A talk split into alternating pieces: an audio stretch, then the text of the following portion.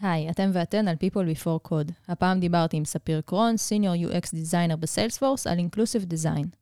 דיברנו על האם Inclusive Design רלוונטי רק לעיצוב, האם מדובר בסטנדרט, על חוויית ה exclusive ואיך אתם או אתן יכולים להפוך את האתר או המוצר שלכם ליותר אינקלוסיבי. שתהיה האזנה נעימה. People Before Code, הפודקאסט של מרכז הפיתוח של Salesforce ישראל. היי היי, אתם ואתן על People Before Code. בכל פעם נארח כאן עובד או עובדת של סיילספורס שילמדו אותנו משהו חדש. היום אני עם ספיר קרון, Senior UX Designer בסיילספורס. מה נשמע, ספיר? בסדר גמור, מה איתך, מיכל? אחלה. את אומרת UX או UX? אני אומרת UX, אבל אני מודעת לזה שצריכים להגיד UX. אני לא יודעת מה צריך. אני יודעת שלפעמים מתווכחים על זה בכל מיני קבוצות בפייסבוק, אז תהיתי, אה, עכשיו אני פוגשת אה, מישהי מהתחום, אז אה, הייתי חייבת לשאול. צריך להגיד UX, אבל בגלל שאנחנו בישראל, יוצא לנו פשוט UX, ישראלי, כולם חיים עם זה בשלום. ישראלי accent. כן, בדיוק. מה את עושה ב Salesforce?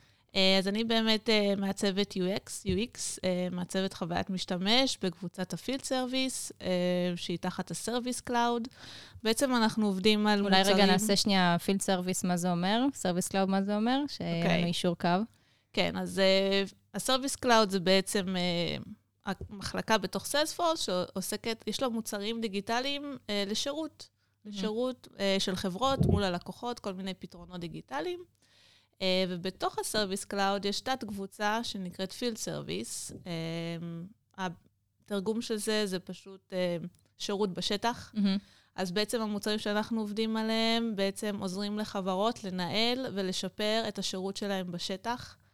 אה, אז מה זה אומר? יש לנו מוצר אחד... טכנאים לצורך העניין. כן, טכנאים, תחשבו על טכנאים של הוט, יס, אה, חברות חשמל. כל מי שאתם מתקינים. מחכים לו בדרך כלל אה, בבית. כן, כל מי שעובד בשטח, זה יכול להיות גם סוכני ביטוח שעובדים בשטח, כן. זה יכול להיות סוכני מכירות שעובדים בשטח. כן. כל מי שהמשרד שלו הוא השטח, בעצם, זה תחת Field Service. יש לנו את המוצר העיקרי, שנקרא Dispatch Console, שדרכו משבצים לעובדי שטח את העבודות שלהם, את המשימות. ויש לנו גם אפליקציה לעובדי השטח עצמם. מגניב. כן, אה, מאוד מעניין. אז מה את עושה בעצם, כאילו, בתוך המוצר הזה? כן, אז אני עובדת בעיקר על הצד של ה-Dispatch Console, על המערכת שדרכה משפצים לעובדי השטח את המשימות. אה, יש לנו פרויקט מאוד גדול כרגע של אה, גם קצת עיצוב מחדש, חשיבה מחדש על כל התחום הזה, לקדם אותו, אה, להביא אותו ל-next level, אז אנחנו בתהליך מאוד מאוד מעניין ומאתגר. אה, בהצלחה. שווה לצפות, לחכות. כן, תודה. אה, היום אנחנו מדברות על אינקלוסיב דיזיין. נכון. אינקלוסיבנס זה משהו שמדברים עליו הרבה הרבה הרבה בתעשייה. יותר בכל מה שקשור לגיוס כוח אדם, הון אנושי, אבל פה אנחנו לוקחות את זה לאזור של הדיזיין דווקא. נכון. אבל אנחנו לא פונות רק למעצבים ומעצבות, נכון? אז למה שנייה, בואו בוא ננסה להכניס את זה לקונטקסט, למה חשוב לעשות על זה פרק? אה, אפשר להגיד שזה כבר, זה משהו שאולי התחיל כטרנד לפני כמה שנים, אבל אנחנו לגמרי רואים שזה כבר לא טרנד, זה משהו שהוא אפילו הופך לסטנדרט בתעשייה.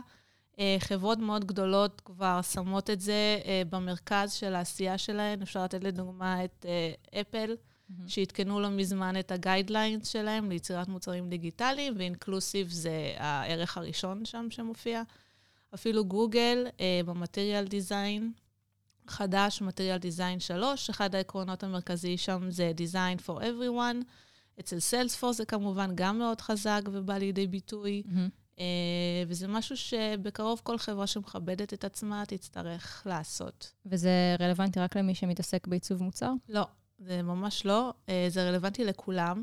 אה, באמת, אינקלוסיבנס, אינקלוסיב דיזיין זה תהליך, זה משהו שכולם צריכים לקחת בו חלק, גם המעצבים, גם המנהלי מוצר, גם המתכנתים, גם מקבלי ההחלטות. אם זה לא גם מגיע משם, יהיה מאוד קשה רק למעצבים להגיד, כן. בוא נעשה אינקלוסיב דיזיין, זה לא עובד ככה. אז אם אתם מאזינים, מאזינים לנו עכשיו, אה, עיצוב בדרך כלל זה משהו שגורם לכם לכבות את, ה, את הפרק, אז uh, תישארו איתנו, זה יכול להיות רלוונטי לכם, לא משנה איפה אתם נמצאים uh, לגמרי, אה, בתעשייה. נכון. אה, האם זה כבר סטנדרט? כלומר, את מדברת על זה שיש מקומות כמו corporates מאוד גדולים, אפל, גוגל, סיילספורס, שמשתמשים בזה, אה, או, או מניפים את הדגל בעצם של ה inclusive design, אבל באיזה שלב אנחנו באמת נמצאים ב adoption של הדבר הזה? כי בסוף, כדי שיהיה שינוי אמיתי, אנחנו צריכים שגם חברות קטנות יותר, אפילו סטארט-אפים בתחילת הדרך, יתחילו עם, ה, עם הדבר הזה כבר מההתחלה.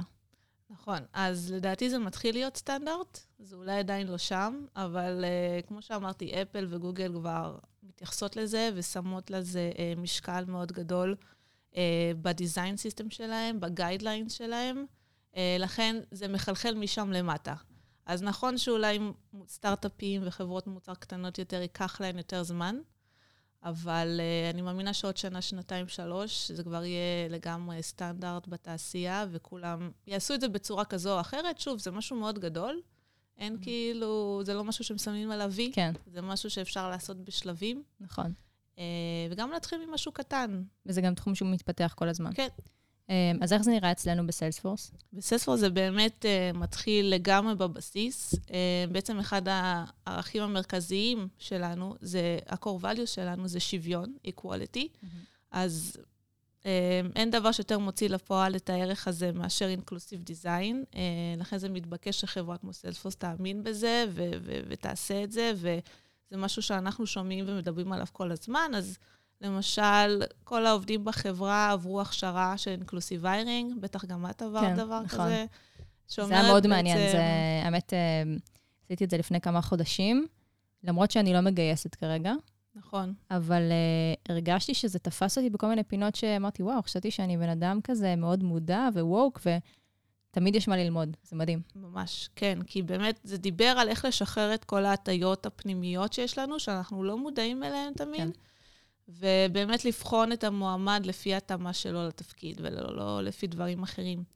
Uh, לאחרונה גיליתי שיש גם ל-Salesforce Inclusive Promotion Principles, שזה משהו שהיה מאוד נחמד uh, uh, לגלות.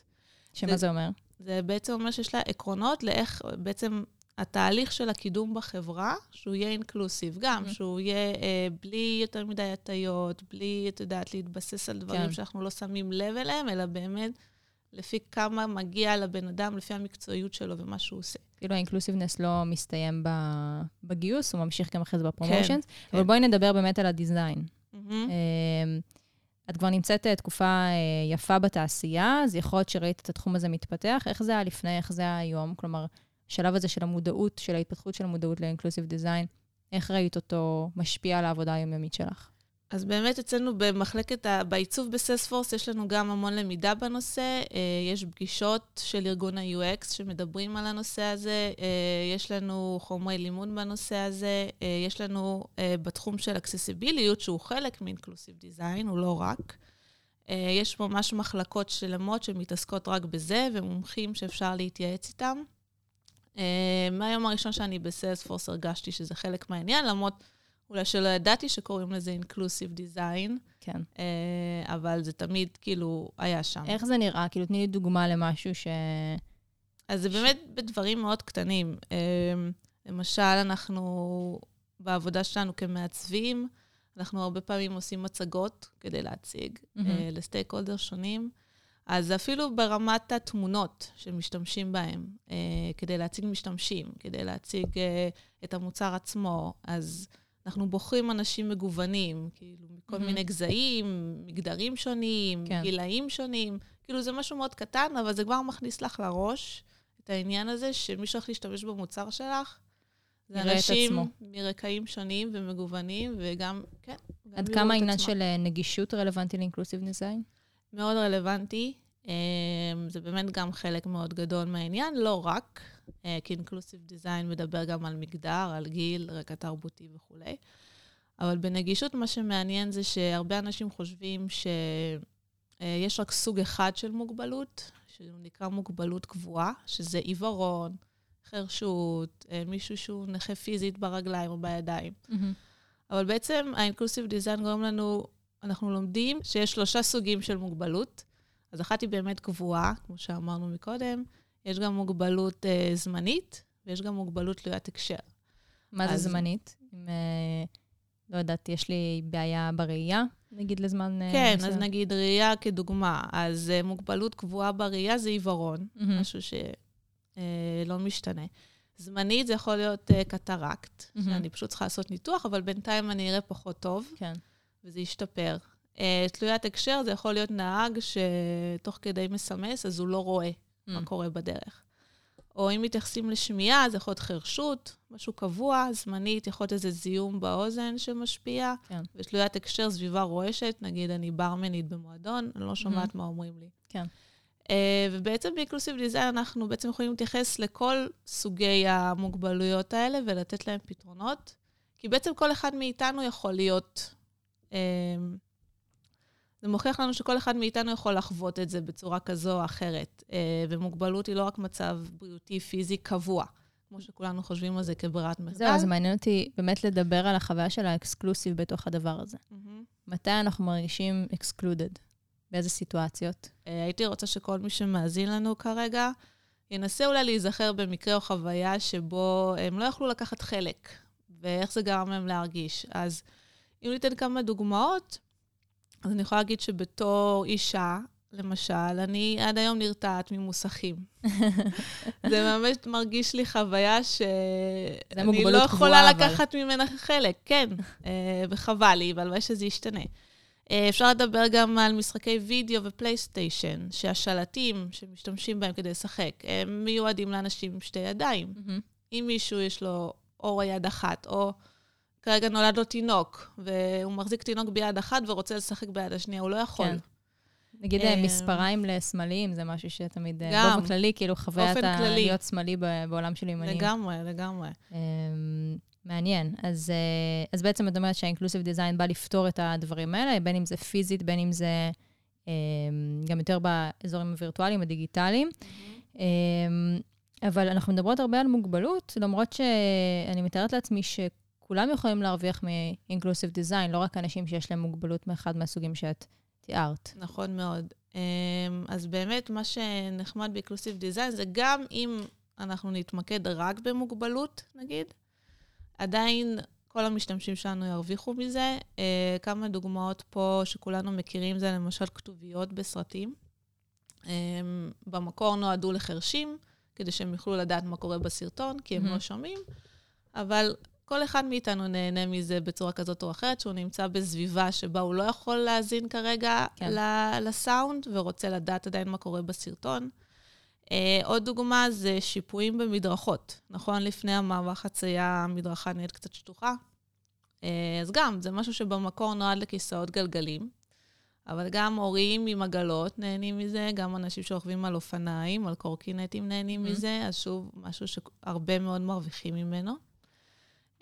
גם דוגמה- הטקטוק הזה שיש אה, כשאנחנו נמצאים במעבר חצייה, אה, נכון. אז אה, נכון, מן הסתם נכון. זה, אני מניחה שזה על אנשים עם מוגבלות בראייה, היום זה גם נכון. לאנשים שפשוט נמצאים בטלפון. בדיוק, פתאום שומעים את הצליל וכזה, אה, אפשר כן. לעבור עכשיו. כן, זו דוגמה ממש טובה. נניח שהם מאזינים לנו עכשיו אנשים ששומעים וזה נשמע להם הגיוני. זה נשמע להם הגיוני שהמוצר שלהם או האתר שלהם או כל דבר שהם מתעסקים בו ביום-יום צריך להיות יותר אינקלוסיב. זה אפשרי אחרי שהם כבר התחילו לעבוד, אחרי שהחברה כבר uh, קיימת כמה שנים, או שזה מסוג הדברים של אם לא התחלת את זה בהתחלה, אז פספסת רכבת. אה, ברור, זה לגמרי אפשרי, כי באמת, אינקלוסיב דיזיין, או להיות אינקלוסיב, זה תהליך, כמו שאמרתי, זה משהו שקורה לאט-לאט. גם במוצר קיים. אה, אפשר להתחיל בדברים קטנים, ולאט-לאט להתקדם משם. למשל, הטקסט. הטקסט שלנו במוצר. כאילו, למי הוא פונה, איך הוא פונה, איך הוא מדבר. אה, זה כבר נקודה מאוד טובה. אה, דיברנו על תמונות מקודם. אז תמונות, מהמם. באמת, תמונות שיפנו ליותר אנשים, ושלא נראה רק סוג אחד של בני אדם. כן. אה, עוד משהו, למשל, שקראתי עליו, אה, יש קבוצת מחקר UX מאוד מובילה בעולם, שנקראת NNG, ואחד המחקרים שלהם אומר שאנשים מעל גיל 50 מרגישים שהאינטרנט נועד עבור צעירים ומעוצב על ידי צעירים, ואין להם מה לעשות שם. אה, ואז חקרו את זה קצת יותר לעומק, ויש כל מיני סיבות, אבל אחת הסיבות העיקריות שהם מרגישים ככה זה כי הטקסטים קטנים להם מדי. מהמם. אז מספיק הכפתור הגדלת טקסט הזה שכולנו מכירים. שהרבה אנשים כבר- משתמשים בו. זה אה, לגמרי כבר נהיה סטנדרט, כי זה גם סוג של נגישות. כן, נכון. אה, זה גם נמצא באמת בהגדרות בכל... אני עם אייפון לצורך העניין, אז הגדרות הנגישות שם הן מאוד, נכון, מאוד מתוחכמות.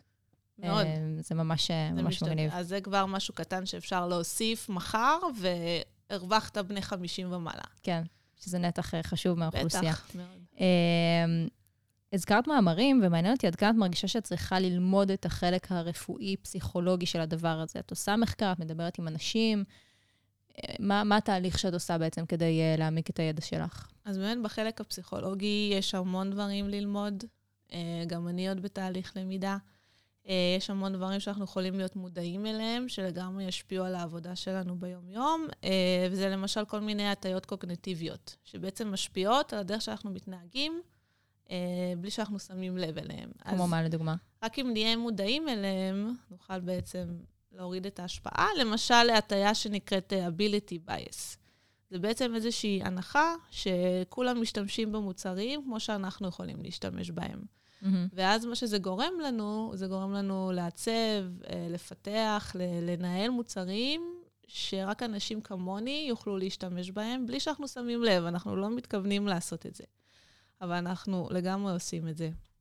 הטעיה נוספת, למשל, uh, confirmation bias. אה, זו הטעיה שאומרת שאם יש לנו השערה מסוימת בראש שלנו, אנחנו נחפש מידע שיוכיח את ההשערה הזאת, לא משנה אם זה נכון או לא נכון, ונתעלם ממידע שאומר אחרת.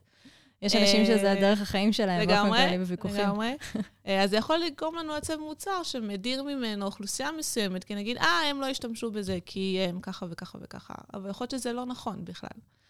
אז אה, באמת, רק החלק הזה של לשים לב להטיות שיש לנו ו- ולהיות מודעים אליהם, כבר יש לו השפעה עצומה.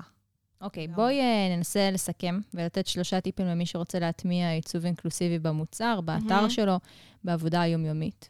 אז קודם כל, באמת, כדי לעבור ל mindset של inclusive, inclusive design, אז אמרנו, זה באמת לא פשוט, לא מתעוררים יום אחד ואומרים, אה, אנחנו inclusive, זה באמת תהליך, תהליך ארוך. זה משהו שגם צריך להשתפר בו, להתאמן בו, להתחיל בקטן. זה משהו שגם מקבלי ההחלטות בחברה צריכים לתמוך בו. צריך להגיע מהתרבות שבה אתם עובדים, אבל תמיד צריך להתחיל מאיפשהו, אז uh, גם אם אתם מעצבים וגם אם לא, uh, יעזור לכם אם תזכרו כמה נקודות חשובות. אז אחד, באמת, להיות מודעים להטיות קוגנטיביות uh, ולדרכים שבהם הן יכולות להשפיע על המחשבה שלכם, uh, על ההתנהגות שלכם. זה כבר יפחית במידה רבה את ההשפעה כן. שלהם. זה כבר צעד מאוד גדול.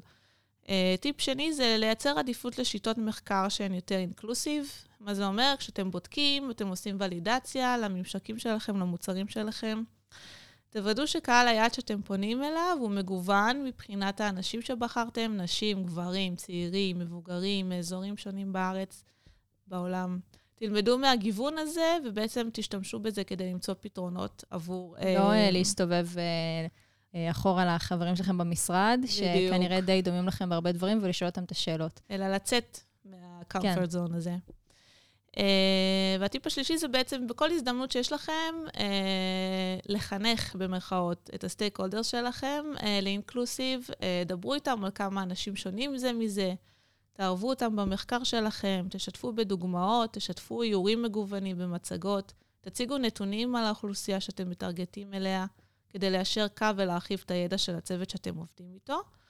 אה, אפשר נגיד, אה, אני יכולה לתת דוגמה של, על אוכלוסיית ארצות הברית, ששם, אה, אני חושבת, מעל 100 מיליון אנשים הם מעל גיל 50, וזה בעצם רק הולך ויגדל.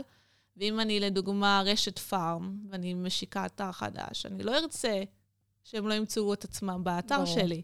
אני ארצה להכליל אותם בפנים. אז רק לתת כן. את הנתון הזה, על כמה אנשים כאלה יש, זה כבר משהו ש... לעבוד עם מספרים. כן. זה משהו מגניב. מאוד טוב. זה נכון תמיד. כן. Uh, מהמם, יש לנו את זה. Uh, יש לך איזושהי המלצה אישית, uh, כללית, קשורה, לא קשורה? כן, uh, יש לי המלצה לא קשורה. מעולה. נכון? על uh, שלושה עמודי אינסטגרם שאני אוהבת ועוקבת אחריהם. Uh, כל אחד בתחום אחר. Okay. אז uh. הראשון זה יותר להורים טריים, וגם הורים קצת יותר מנוסים לתינוקות, פעוטות, uh, עמוד של נר סוויט לאב, של אנה קוגן, שיכול... אנחנו נשים את כל ה... אה, מעולה. כן, כל השמות משתמשים ב, בתיאור של הפרק. מעולה. היא אחות מוסמכת ויועצת הנקה, והיא נותנת המון טיפים לגבי הנקת תינוקות, פעוטות. Uh, הכל גם מבוסס מחקרים, ו- והכל מאוד אמין, וזה ממש, היא עזרה לי בהרבה דברים. Uh, השני זה יותר לחובבי הטיולים והאוכל שבינינו, עמוד שנקרא watch.eat, שזה עמוד... זה כאילו ההפך, יש את ההורים. הטריים ויש את אלה שיכולים להרשות לעצמם אוכל וטיולים. בדיוק, יש להם זמן. אז היא מישהי שמטיילת בארץ, היא ממליצה על מסלולים וגם על משהו טעים שאפשר לאכול בכל מסלול, מגניב. עגלות קפה, בתי קפה? מאפיות, watch.it. מגניב מאוד. שווה מאוד לעקוב, יש לה גם איילייטס לכל חלק בארץ. אה, והשלישי זה לחובבי האוכל הטבעוני. זה עמוד שאני עוקבת אחריו הרבה זמן, אה, שנקרא טבעונית, של מישהי שהיא אה, מאוד מוצלחת, יש לה המון מתכונים, המון ידע, כל דבר אצלה יוצא מוצלח. אה, זהו, זה. את טבעונית או שאת רק אה, נהנית מתזונה טבעונית? אני רוצה להיות טבעונית, וכרגע נהנית מתזונה טבעונית. אני, כן. אני באותו מצב. אה, ואני מכירה אותה, יש לה באמת הרבה מתכונים מעולים, אה, יוצא לי לחזור אליה לא מעט כשאני מבשלת, אז כן. כן. ממליצה, ממליצה גם. אה, ספיר, איזה כיף שבאת. היה למדתי כיף. המון, תודה על ההמלצות, תודה על הידע ששיתפת איתנו, ושיהיה המון בהצלחה. תודה, תודה. ביי היה ביי. כיף מאוד. ביי ביי.